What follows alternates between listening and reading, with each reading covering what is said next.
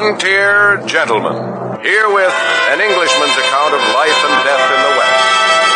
As a reporter for the London Times, he writes his colorful and unusual accounts. But as a man with a gun, he lives and becomes a part of the violent years in the new territories. Now, starring John Dehner, this is the story of J.B. Kendall, Frontier Gentleman. Around Dodge City and in the territory out west, there's just one way to handle the killers and the spoilers. And that's with a U.S. Marshal and the smell of gun smoke. And now here is your guide to these adventures of the mind. There is someone waiting who will hurry up and rescue you this small OTR Rob. And now, here is OTR Rob. Hey everyone, it's OTR Rob welcoming you to another edition of Gunsmoke. This episode of Gunsmoke comes from October 24th, 1953, and the episode is entitled Buffalo Hunter. Buffalo hunting was an activity fundamental to the economy and society of the Plains Indians, peoples who inhabited the vast grasslands of the interior plains of North America. Prior to the animal's extinction in the late 19th century, even a number of Indians west of the Continental Divide crossed the Rocky Mountains and traditional tribal hunts on the northern Great Plains. The species' dramatic decline was a result of habitat loss due to the expansion of ranching and farming in western North America, industrial scale hunting practiced by the white buffalo hunters that nearly caused the buffalo to go into extinction. The buffalo hunters' only main desire was the hide of the buffalo, and they would strip the hide from the buffalo and leave the carcass out on the field to rot. By 1880, it was known that there was only 100 buffalo left in existence, and even cases of deliberate policy by settler governments who destroyed the food source of the Native American Indian peoples during the, the times of conflict. Native American tribes would go to war with other tribes for the land where buffalo was the most plentiful. In the 16th century, North America contained 25 to 30 million buffalo. Buffalo were hunted almost to extinction in the 19th century. They were hunted for their skins and tongues with the rest of the animal left behind to decay on the ground. After the animals rotted, their bones were collected and shipped back to the east in large quantities for fertilizer. There's a very famous photograph that was taken in the 1880s of a man standing at the bottom of a pile of bison skulls and a man standing on the top of that very same pile, and there was 40 feet between them. Due to the roaming behavior of bison, their mass destruction came with relative ease to hunters. When one bison in the herd is killed, the other bison gather around it. Due to this pattern, the ability of a hunter to kill one bison often led to the destruction of a large herd of them. After this gunsmoke, I'll be back with Frontier Gentlemen. Now, Sugar Crinkles, the sugar rice treat that's just right sweet, is proud to present Gunsmoke.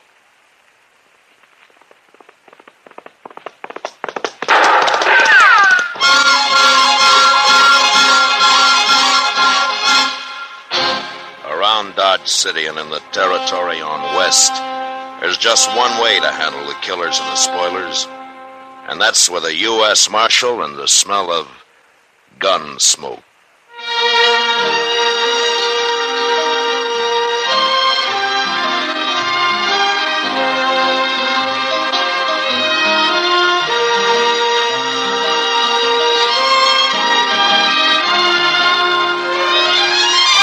Gunsmoke, the story of the violence that moved west with young America. The story of a man who moved with it. Matt Dillon, United States Marshal. Take it easy, Mom. You know your young folks are going to eat when you give them sugar crinkles for breakfast. Yes, boys and girls love sugar crinkles. And no wonder. It's the sugar rice treat that's just right sweet. Makes breakfast more fun than a circus. Now, the reason sugar crinkles suit young folks to a T is this. Some sugar coated cereals they've tried seem too sweet. Others don't seem sweet enough. But when they dip their first spoonful of sugar crinkles, Mmm, they've discovered a sugar coated cereal that's just right sweet. And say, those young folks of yours love to dip into the pack and eat sugar crinkles as a snack, too. So better get several packages. And now, Gunsmoke, starring William Conrad.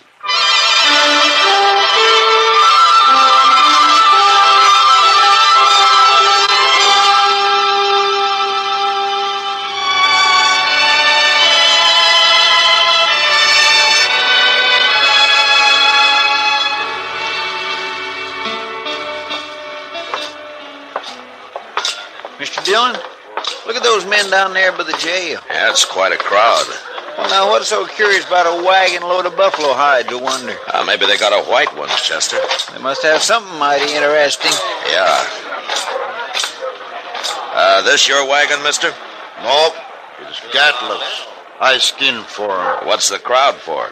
Just curious. The other skinner got hurt and we brought him into the dock. Oh, what happened? Is he hurt bad? Bad enough Gatliff didn't see any sense in bringing him into town at all. Me and the cook, we made him, though. What? Oh, here's Gatliff now. Uh, Chester, go up to Doc's and see what you can find out, huh? Yes, sir. How is he, Gatliff? Uh, Doc will take care of everything, Toby. Never mind that. How is he? He's dead. Let's drive these hides on down to the shed, huh? Come on. Just a minute, Gatliff. Some other time, Marshal. I'm busy. So am I. But I want to talk to you anyway. You and the cook go get these hides unloaded, Toby. I'll be right along. Okay. Now, where you on, Marshal? What happened to your Skinner? Billy? He hurt himself, that's all. He's dead, isn't he? Yeah, yeah, he's dead. He got hurt and he died. That's all. When did he get hurt? Uh, last night. Then why didn't you bring him in last night? And them other fellas, the cook and Toby, they figured he was done for anyway. They didn't want to bother, I guess. What happened to him, Gatliff? How did he get hurt? I don't rightly know, Marshal. He was uh, alone in camp, and when we got there, he'd gone and burned himself. Burned? With Yeah. what? Hot lead, Marshal. Spilled it all over him. Lead for bullets? Yeah, that's it. He was cooking up lead in a fry pan. That was one of Billy's chores to make my bullets. He, he always was a mite clumsy. he sure messed himself up this time. There must have been a lot of lead. Yeah, 50, 60 pounds, I reckon. Mr. Gatliff, Hmm? that man of yours, Doc's all through with him. He said you can bury him now. Oh, no, I ain't paying for no burial. He's just a skinner I hired. I don't even know his last name. You're his boss, aren't you? You brought him in here. He's just a bum who worked for me. Well, uh, oh, I mean, Hold it, miserable. All right, Gatliff, we'll take care of him. He caused me trouble enough. I don't want to hear no more about him ever. What about the Skinner, Chester? Tell me. Oh, it was terrible, Mr. Dillon. Doc said he don't know how he lived as long as he did. Did he talk to Doc? Oh, goodness no, the poor fella. How do you suppose it happened, Chester? Why, a hot lead. Had a whole pan full of it, they told me. Yeah. But what man's going to pick up 50 or 60 pounds of molten lead and spill it all over him? Oh, well, he... I hadn't thought of that. Because there's another way it could have happened. How's that? Somebody could have pushed him down into it. Oh, my. Who? I don't know. Gatliff or maybe his Skinner, Toby. I wonder where Toby went. He probably went over to the Alfraganza to drink up his wages. Oh, all right. Um, Chester, go do something about burying that man, huh? Yes, sir. I'll tend to it.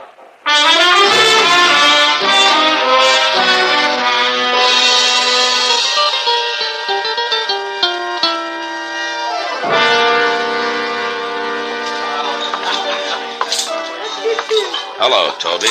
Huh? Oh. Hello, Marshal. Oh, Sam. Yeah? Set out a bottle of rye and another glass, huh? Sure, Marshal. I'll, uh, buy you a drink. You will? Well, sure, Marshal, sure. Well, Toby, here's to your friend, Billy. He was no friend of mine, but he died a bad death. I'll drink to him.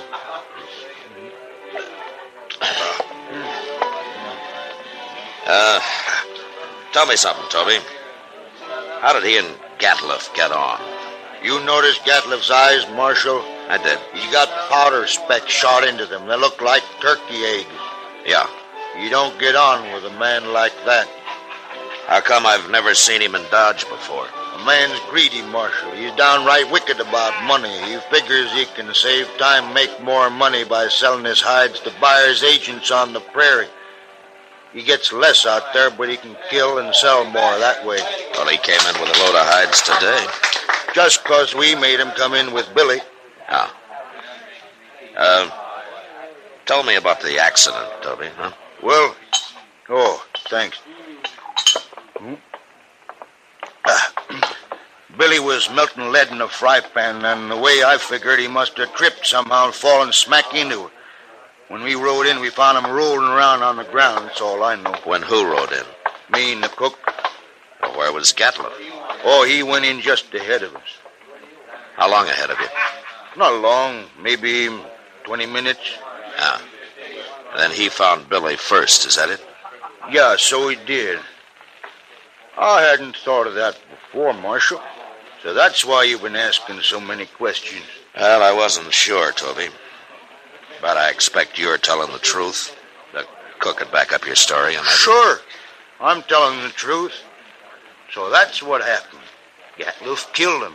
He murdered him. Any idea why he would? Sure I do.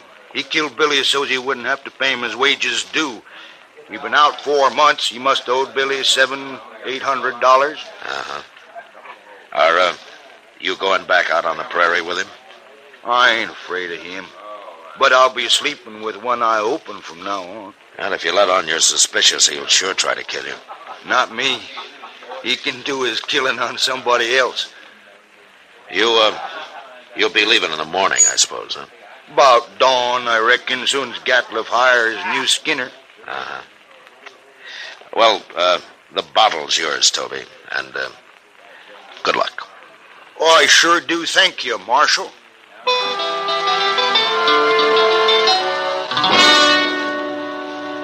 Later in the day, Chester and a couple of other men buried Billy out on the hill. As Toby said, he died a bad death. And it was made worse by the man who had done it to him going scot free. But there was nothing I could do, and I tried to forget about it. They left Dodge next morning, and things were peaceful enough for a few days until one night word came that there'd been a knifing in a nester camp across the river. We rode over to see what it was about. He was knifed in the back, Mr. Dillon. Yeah, but nobody saw it happen, Chester. No, sir. Looks like somebody got clean away with murder. Well, well, here's Yorkie Kelly. How are you, Yorkie? Hello. Oh, what are you doing here, Yorkie? I came looking for berries. It's a good thing I did. Oh? What do you mean? I saw that man get stabbed. You did? I heard them arguing, and I sneaked up just after he'd done it. They were all alone. Well, who did it, Yorkie? Did you recognize him? I never saw him before. Well, what did he look like? He was big, dirty looking.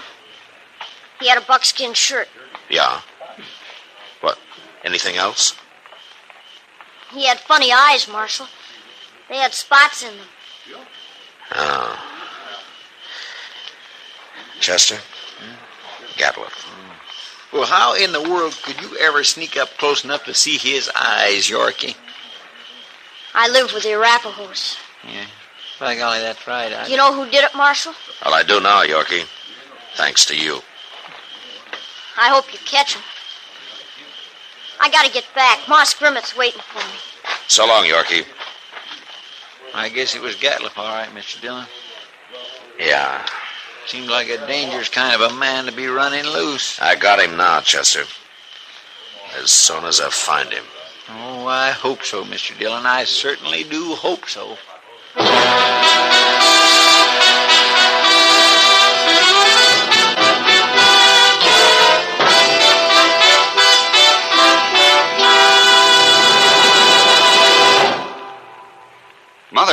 It does your heart good, I know, when your young folks eat all of their breakfast cereal. And that's why I'm so happy to tell you about new Sugar Crinkles. Sugar Crinkles, you know, is the sugar rice treat that's just right sweet. Crisp golden nuggets of sugar coated rice. They make breakfast more fun than a circus.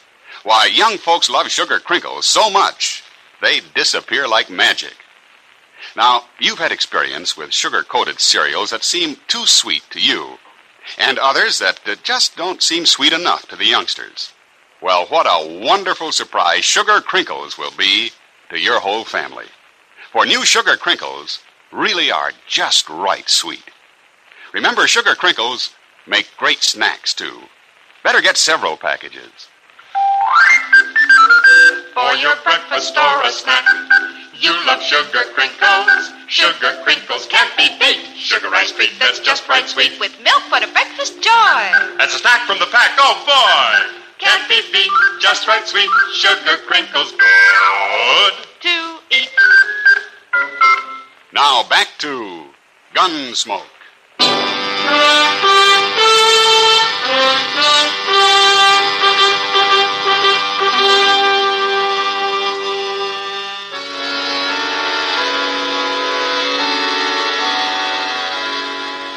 Since Gatliff would figure nobody had seen him, it wasn't likely that he'd run. And anyway, there wasn't much sense in trying to track him down in the dark. So Chester and I didn't start out until the next morning. Ordinarily, a man could ride into the prairie and disappear, but with Gatliff, it was a little different. At least we knew he'd be somewhere around Buffalo. It was late afternoon before we reached good hunting grounds and almost dark when we spotted the first hunter's camp. On over to the fire, stranger. Well, thank you. Sup will be ready soon. Hey, cook, throw some more tongue in that stew pot. Yo, Pete. You don't like buffalo tongue. You'll go mighty hungry in this camp. Thanks, mister. Hey, you're a lawman. Uh, Matt Dillon, a U.S. Marshal. My name's Tom Mercer. Uh, this is Chester Proudfoot. Mr. Mercer. Howdy. Well, supper will take a little longer yet. Anyway, my skinners won't be in for a while. Sit down. Uh, thank you.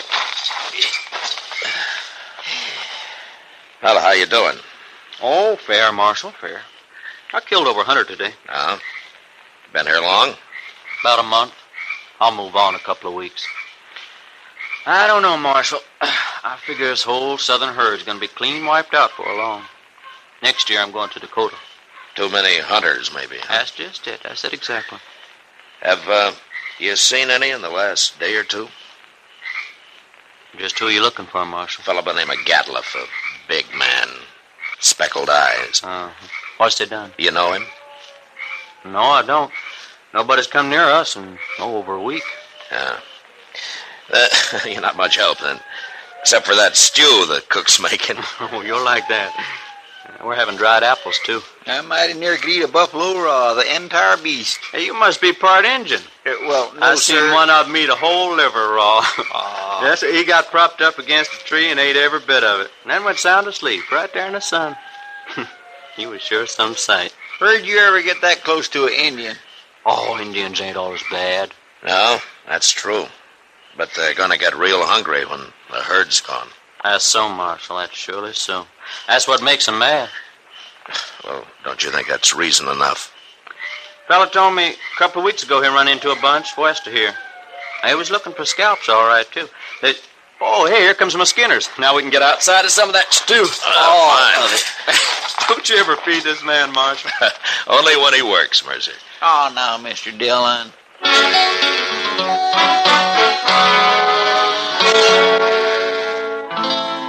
We spent the night in Tom Mercer's camp, and at dawn, just after breakfast, we said goodbye and rode on west.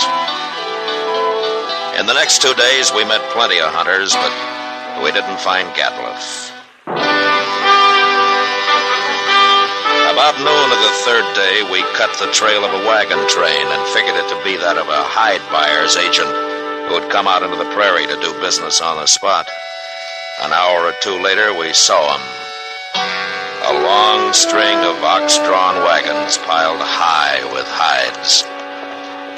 There was a man on horseback leading the train. We rode up to him. Hello there. Ah, that's quite a load you got, mister. Ten thousand so far. Huh? What are you doing way out here, Marshal? I'm uh, looking for a hunter by the name of Gadlow. You know him? Sure do. Just picked up a load from his rick early this morning. Is he in trouble? Yeah. Where is he? Straight south, couple of miles. Can't tell you exactly. He moves around a lot. Well, that's close enough for us. Thanks a lot, mister. Sure, Marshal. Never did like him anyway.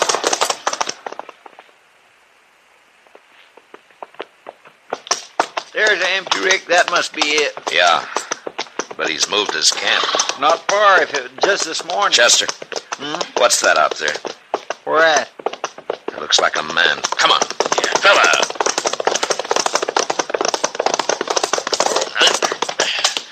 Why, Mr. Dillon, it's that Skinner of his. Yeah. Uh, get some water, Chester. Yes, sir.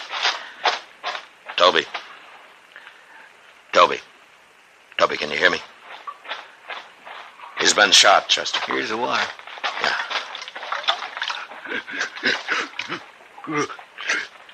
Toby, it's Marshal Dillon.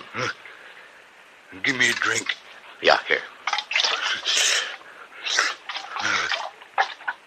He shot me, Marshal. Well, what happened? Where's the rest of the crew? They run off.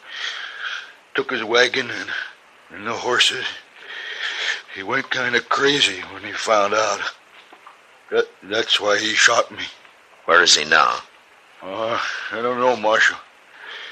He shot me, and then he said he was going hunting. He's going loco. Now, Loco. now take it, take it easy, Toby. Take it easy. You're gonna be all right. I, I could hear him shooting that sharps a long time. And then he stopped. Where was he? Uh, which way, Toby? Off. Behind me there. I could hear him. Yeah. Chester, stay with him, huh? I'm going after Gatliff. All right, sir.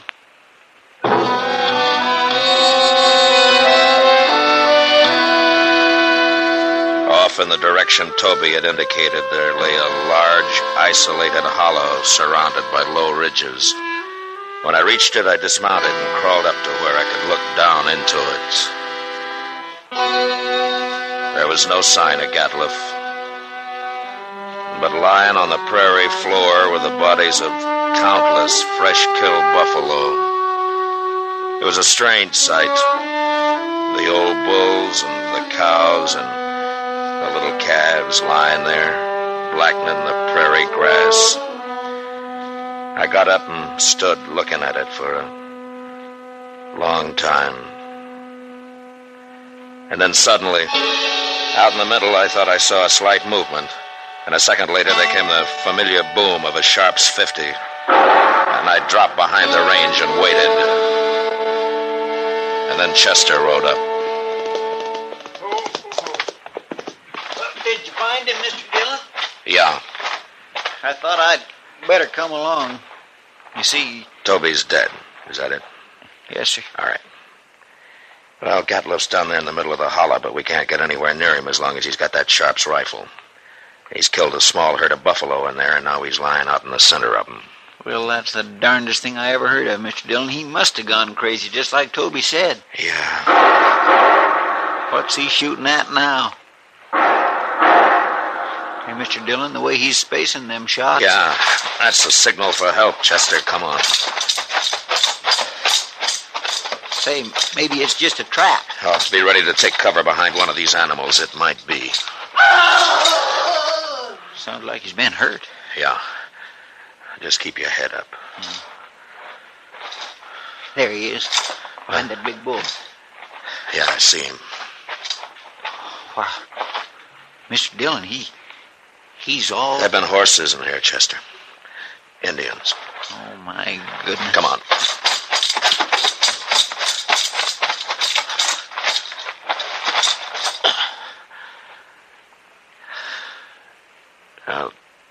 was his last effort, Chester. He's dead now. Mr. Dillon, that's awful. Yeah. Come on, Chester, let's get out of here.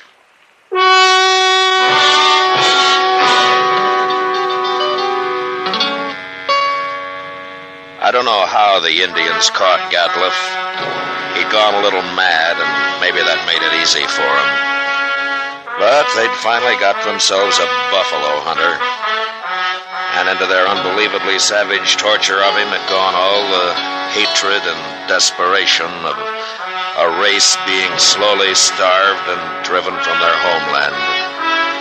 And then they'd put him there surrounded by his own bloody slaughter, and they'd gone off with a gesture of contempt, leaving his rifle and his ammunition by his side. And having seen what they did to him, I'll never know how he managed to fire even one of those shots. For all of his evil, Gatliff had died harder than any man I'd ever seen. Chester and I rode back to Dodge, and it was never mentioned between us again.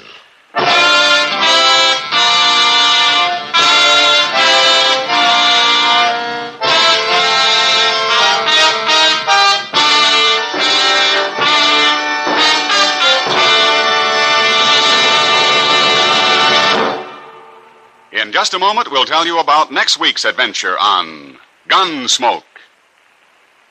You know, what you are tomorrow depends on what you eat today. So, Mother, be sure that the big and little Indians at your house always eat a good breakfast. And tell me, what could be better for breakfast than Post Toasties? Post Toasties, you know, are the heap good cornflakes. The best thing that's happened to corn since the Indians discovered it. But all of the talking in the world couldn't tell you how downright delicious Post Toasties are. You have to taste those crackling crisp flakes. Yes, you have to taste that sweet kernel corn flavor toasted. Then you'll know how perfectly wonderful breakfast can be. Put Post Toasties in your shopping list right now, Mother. Just watch how your whole tribe goes for 'em. Remember, Post Toasties are the heap good cornflakes.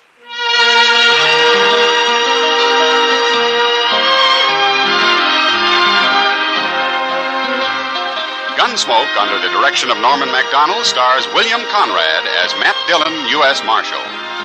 Tonight's story was written especially for Gunsmoke by John Meston, with music composed and conducted by Rex Koury. Featured in the cast were Tom Tully, John Dehner, Richard Beals, Jack Edwards, and Louis Jean Heydt. Parley Baer is Chester. Ken Peters speaking. Join us again next week as Matt Dillon, U.S. Marshal, meets a killer at a stage station during his fight to bring law and order out of the wild violence of the West in Gunsmoke.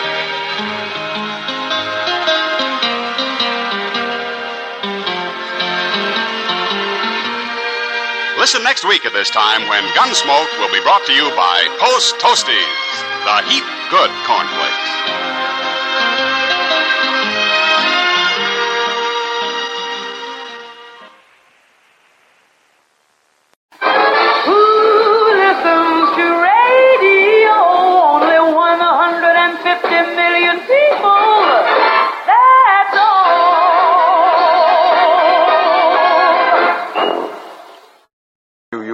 Actually make it rain. I've been doing it now on five years. How?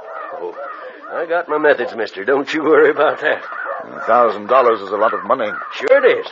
But it's a sight less than what these homesuckers is going to lose if it don't rain. Come to think of it, you know, I'll be needing an assistant. You want the job? Well, Pay you fifty dollars in feed.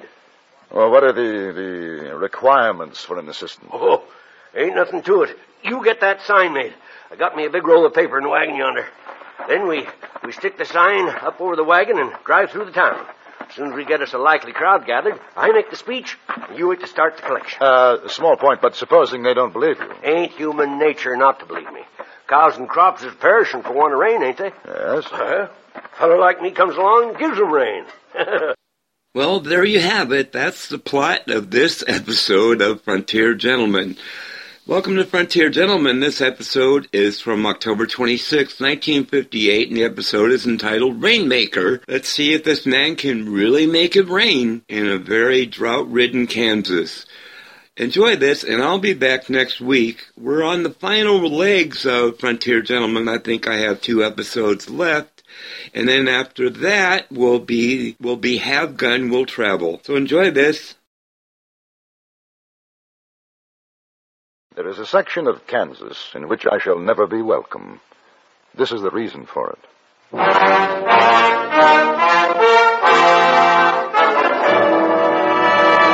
Frontier Gentleman.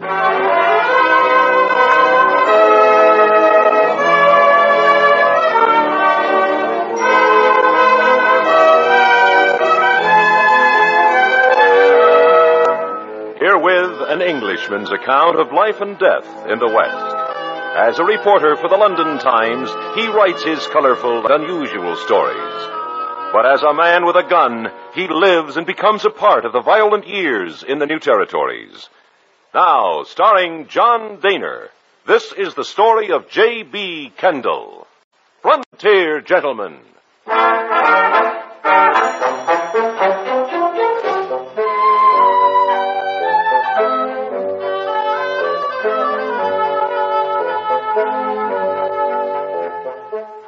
I had arrived in the town of Osawatomie by way of riverboat down the Missouri to Kansas City, and then overland to this site of the famous battle. I hoped to write a story on the abolitionist John Brown, but two things prevented my doing so. The first was the weather.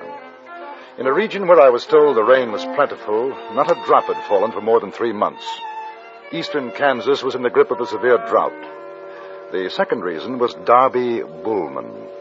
I met him as I was doing a sketch of John Brown's cabin. He drew up in a wagon, got down, and peered over my shoulder, silent for a few minutes, then cleared his throat and said, Hot, ain't it? "Uh, Yes, very. Ain't seasonal. So I'm told. You a stranger around here? Mm-hmm. Me too. Just come in town. Ain't much to see, is there? No, not much. It's a pretty fair likeness of the cabin. Thank you. Chimney don't seem to stick out just right, though. you don't mind me saying. Well, it's it's only a rough sketch. Ain't uh, squatty enough neither. Outside of that, it ain't bad. Hmm. You uh, make a living doing that? No. No, I'm a writer. This is this is, this is a sideline. Oh, so. Uh, you any good at making signs, uh, writing them? Well, I I never. I'd be willing to pay two dollars. Won't go no higher than two. Don't need none of them fancy curlicues. Just a good old sign, nice and easy writing, so those folks can read it. Do it myself, except I ain't much of a hand at that kind of thing. Well, I figure for two dollars you can draw in a picture along with the words. what kind of sign? Well, you write it out. I'll tell it to you slow. All right. Just a minute. Let me. All right. Go on. Darby Bullman. Darby. D E R. D-A-R. Oh, sorry. Darby. Bullman. B-U-L-L. L L M A N. King of the Rainmakers. Mm-hmm. Of the Rainmakers. We'll guarantee to Will guarantee. to fix it to rain for the price of one thousand dollars. Uh, w- would you prefer guarantee to bring forth rain for the price? Uh, Fine, fine. Bring forth rain for the price, price of of one one thousand thousand dollars. dollars. Yes. That's right. Yes. Uh, What kind of a picture would you figure to draw with that? well, what would you suggest? Oh, I don't know. Something good and wet, though. You know, give 'em the idea. You're not serious, Mr. Uh, Bullman. Sure, I'm serious. You think I'm flapping my gums to make wind? You you can actually make it rain. I've been doing it nigh on five years. How? Oh, I got my methods, mister. Don't you worry about that. A thousand dollars is a lot of money. Sure it is. But it's a sight less than what these homesuckers is going to lose if it don't rain. Come to think of it, you know, I'll be needing an assistant. You want the job? Well, Pay I- you fifty dollars in feed. well, what are the the requirements for an assistant? Oh, ain't nothing to it. You get that sign made. I got me a big roll of paper in the wagon yonder. Then we we stick the sign up over the wagon and drive through the town. As soon as we get us a likely crowd gathered, I make the speech, and you wait to start the collection. Uh, a small point, but supposing they don't believe you. Ain't human nature not to believe me. Cows and crops is perishing for want of rain, ain't they? Yes. Uh, fellow like me comes along and gives them rain. They'll believe me. Have you ever failed? No, no, no. Mister, oh, what's your name anyhow, son? Kendall. Well, Kendall, you, you see that feller coming this way herding them cows? Yes. Oh, wait, I'll, I'll, I'll show you what I mean. Get over there, you rich case of worm! Ha! Ha! Ha, ha! Morning, stranger. Morning. Them cows of yours kind of scrawny, ain't they? Sure are, mister. Unless we get some rain mighty soon, ain't gonna be no better than rawhide. And I guess your troubles is over, stranger. That so? Yeah, you're talking to Darby Bowman, king of the rainmakers. Uh, this is my assistant, uh, uh, uh, Slim Kendall. That so? Yes, sir. If and you want a good big rain, you come on down to town at five o'clock. Tell your friends. I got the makings for the wettest rain you ever see. Bring it right down from the clouds. Ain't no clouds. Not right yet, there ain't. That's what I aim to scare up. Hey, you be willing to pay maybe fifty dollars for an inch of water in your fields? Mister, you do that, I'd be willing to pay a hundred. Oh, I ain't a greedy man. Like I say, my wagon will be in the middle of the town five o'clock. You tell your friends. I surely will, mister. Yes, sir, I surely will. Ha! Yeah. See the way it is, Kendall? Get me twenty fellers like that, pay fifty dollars apiece. I get me a thousand. but uh, how can you guarantee that? I mean, what do they do if you can't produce the rain? Didn't you hear me get through telling him? It'll be the easiest fifty dollars you ever made, Kendall. Now you get going on that sign. I got to start mixing up the makings. Now, this here's going to be the wettest county in Kansas. Come tomorrow.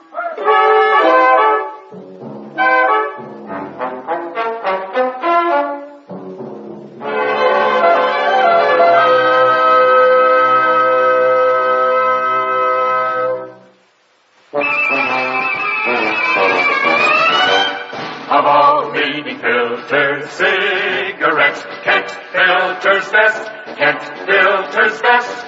It makes good sense when you smoke Kent, Kent filters best.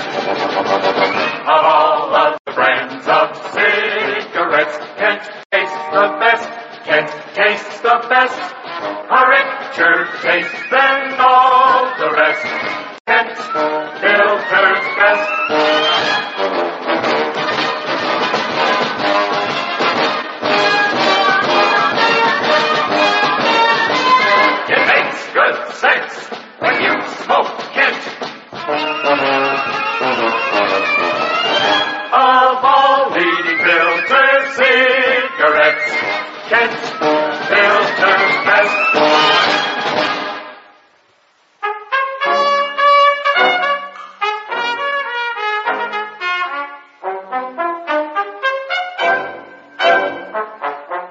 I was torn between curiosity and common sense.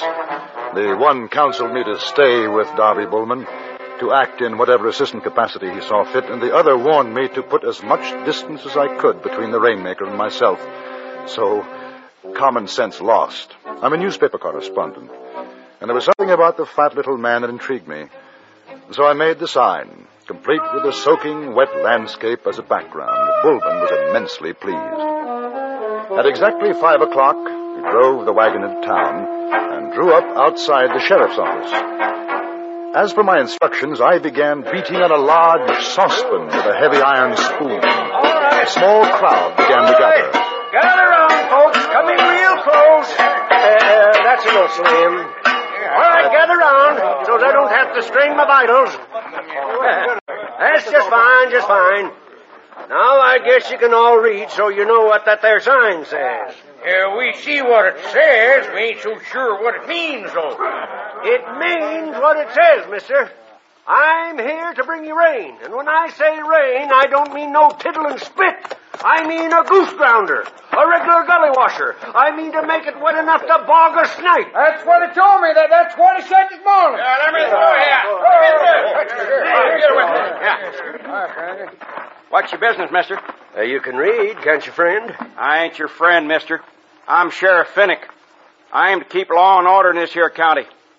You creating a disturbance of the peace? No such thing. Me and my assistant Slim, we're setting up a business deal. Like it says, $1,000 and I make rain. Ain't possible. You hear that? Sheriff says it ain't possible. Well, here's what I say. 24 hours. You give me 24 hours, and if there ain't a puddle of water in every pothole in the street, nobody pays me nothing. Bowman, we had fellas around these parts afore claiming they could bring down weather. The last one got run out on a rail. I'm willing to take the medicine same as him, if and I don't make good. Yeah, thousand dollars a heap of money. Sure is. You got proof you can do what you say? Where else you brung the rain? Where else? I'll tell you where. Out to California. I waited down the Sacramento Valley two years back so as you could take a boat from Marysville down to Sacramento and never touch dry land. Hey, I don't see no harm if it's a guarantee. That's it. Hey, we gotta make it legal like. Suits me. Anything you say. Har, har, har. Go over and fetch Lawyer Woolsack. Tell him to come on over to the sheriff's office. We need some papers made.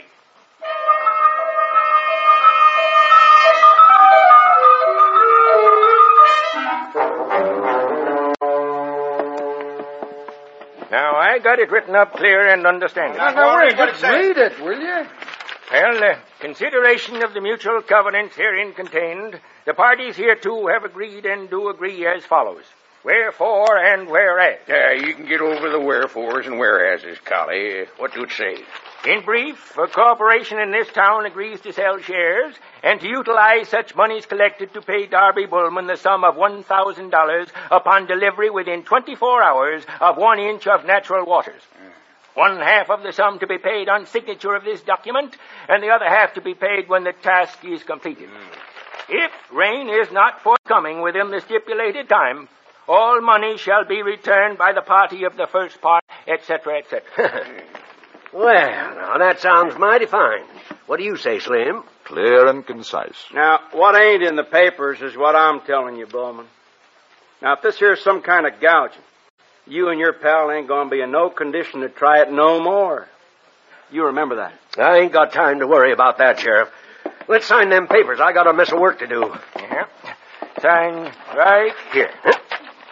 That's my mark. Well, now, ain't that something? All that there big talk, he can't even write his name. His mark is perfectly legal, Sheriff. Now, you, sir.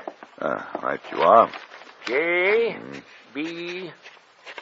Chinoodley. Uh, Oh. Kendall. That's right. Excellent. Now, uh, I shall sign for the corporation. Collier Woolsack. Let me through. Make way. Oh, we got troubles, boys. Sounds like Mrs. Cunningham. What is this I hear, Collier Woolsack? Sheriff Finnick, Business affair, dear lady. Nothing to worry don't about. mealy mouth, Mr. Woolsack. There's devil's work afoot. Oh, now, Mrs. I forbid it. Ain't- Don't see how you rightly can forbid anything, ma'am. I got a contract here all signed legal like. It's the devil's work. Are you a man of temperance? If you mean, do I take a sup of snake poison? No, ma'am, I ain't a man of temperance. This town will not suffer the evils of intoxicating liquors nor the workings of the devil. I ain't no devil, man. Uh, I think you misunderstand, madam. Uh, Mr. Bullman is not intoxicated. He's a rainmaker. You, sir, are in the presence of a lady. Uh, How dare you speak to me in that tone? Sheriff, I demand that you put a stop to this devil's work immediately. Now, now, now, don't you worry about a thing, Mrs. Cunningham. There ain't gonna be no liquor nor carrying on, I promise you. It is against the laws of nature. Only the great rainmaker up yonder has the right to create rain. I forbid you to attempt such a thing. The women's crusaders will be called out to put a stop to it. I warn you, Now, Sheriff. now, there ain't no need of that, Mrs. Cunningham. I have nothing more to say. We have put the devil out of Osawatomie. He will not return in the guise of these two wicked men. Liquor and sin. Liquor and sin.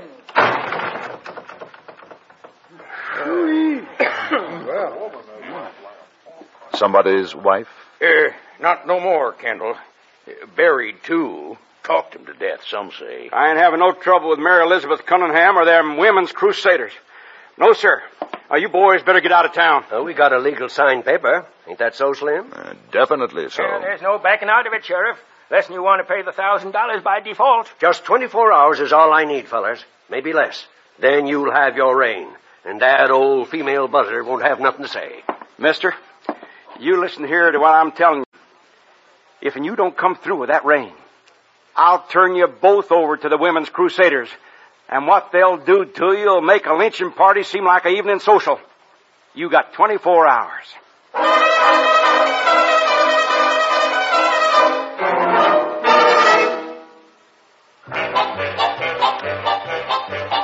If it's new, Plymouth's got it. Got it. The 59 Plymouth's got it if it's new. If it's new, if it's new. The 59 Plymouth is at your Plymouth dealers now. It's new, it's wonderful, and it's here. New styling to make your heart sing. Plymouth for 59 has that fine car look. New Fury models at new lower prices. New swivel seats. Swing you in when you enter, swing you out when you leave. New push button heater, world's simplest temperature control. New Golden Commando V8, biggest engine in the low price field. New Miramatic mirror, new automatic headlight dimmer, new sport deck, new everything. See the completely new 59 Plymouth. Drive the completely new 59 Plymouth at your Plymouth dealers now.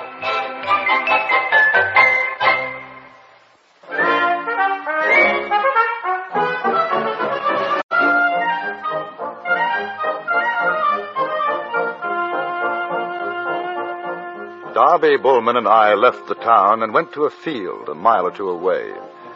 The rainmaker scurried about, unloading sacks from the wagon, contents unknown. Then we wrestled two immense cauldrons down to the ground. While I built fires under the containers, Bullman emptied the sacks and began to stir in a liquid which he poured from large jars. A great cloud of dense smoke began to rise into the night, spreading oily, black, and with it arose a most incredible stench. If nothing else, the heavens would weep at that alone. what? what is it? My own chemical invention. Ain't nothing else like it. I should hope not. there. That ought to do it. All we got to do now is to keep her good and hot and wait. Oh, she's rising just fine. Might get something sooner than I figured. Wind's right. Yes, sir. Shouldn't be too long.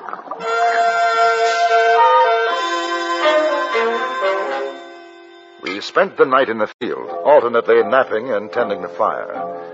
At dawn, there were only gray wisps rising from the cauldrons, and the sky was cloudless. Bullman whistled cheerfully as we loaded the wagon, then made our way back to the sheriff's office.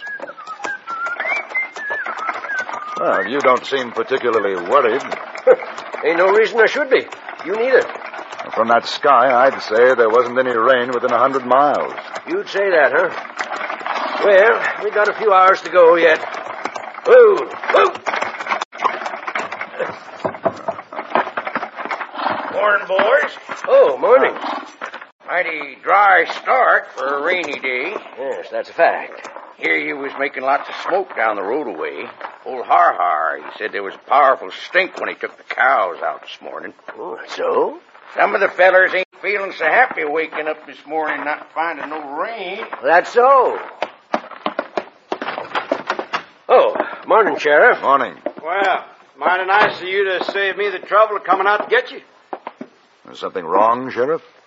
You know doggone well something's wrong.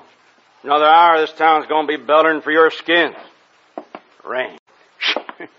Ain't gonna be no rain, you know it. Twenty-four hours, like the paper says.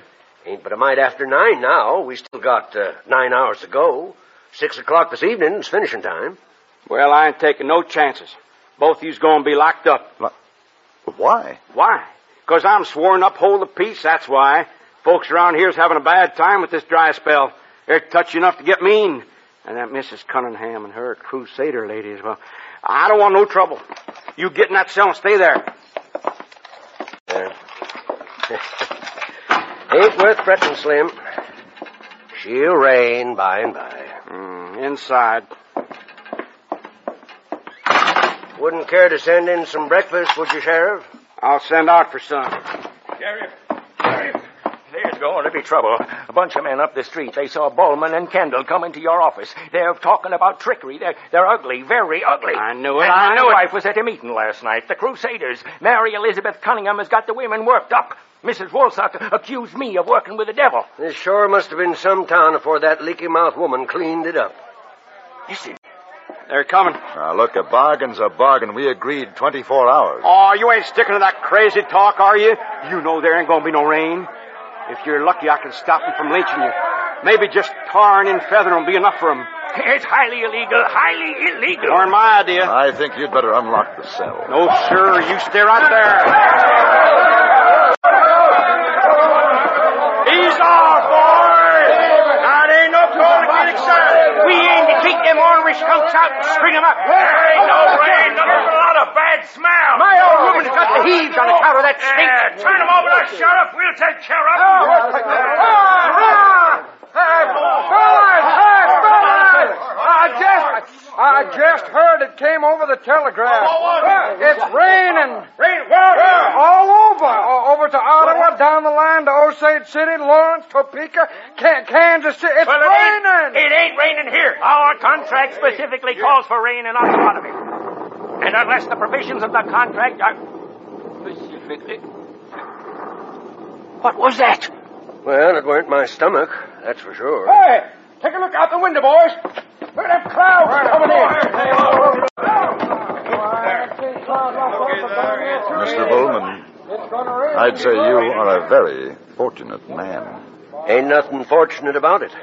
Purely scientific is all. Never failed. But uh, between you and me, it might be a good idea if we got out of here.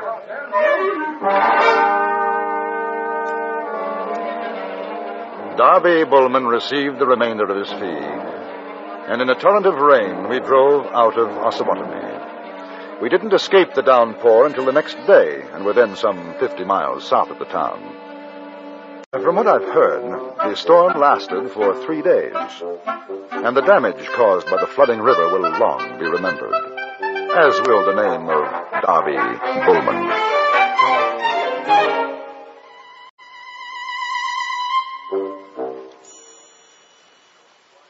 It's no surprise to anybody that the attractive and inexpensive new radios have proved popular. It's no surprise, that is, to anyone who listens to CBS radio. With so much in the way of music, comedy, drama, variety, and news coming your way every day on CBS radio, more than one radio around the house is more than a convenience. It's almost a necessity for anyone who has a daily routine. The man in the house wants to come home to an attractive home and an attractive wife. But household chores in themselves are rarely inspirational. The smart homemaker is one who refuses to let her regular responsibilities get her down. She gets her work done every day, but she gets her entertainment in too. She has a radio in the kitchen as well as the living room.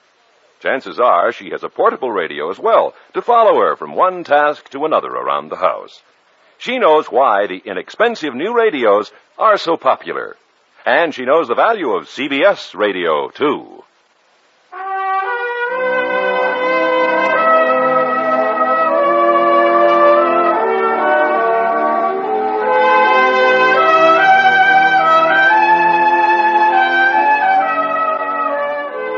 Frontier Gentleman was written, produced, and directed by Anthony Ellis and stars John Dehner as J.B. Kendall. Featured in the cast were Joseph Kearns, Jack Kruschen, Stacy Harris, Virginia Gregg, Charles Seel, and Jack Moyles.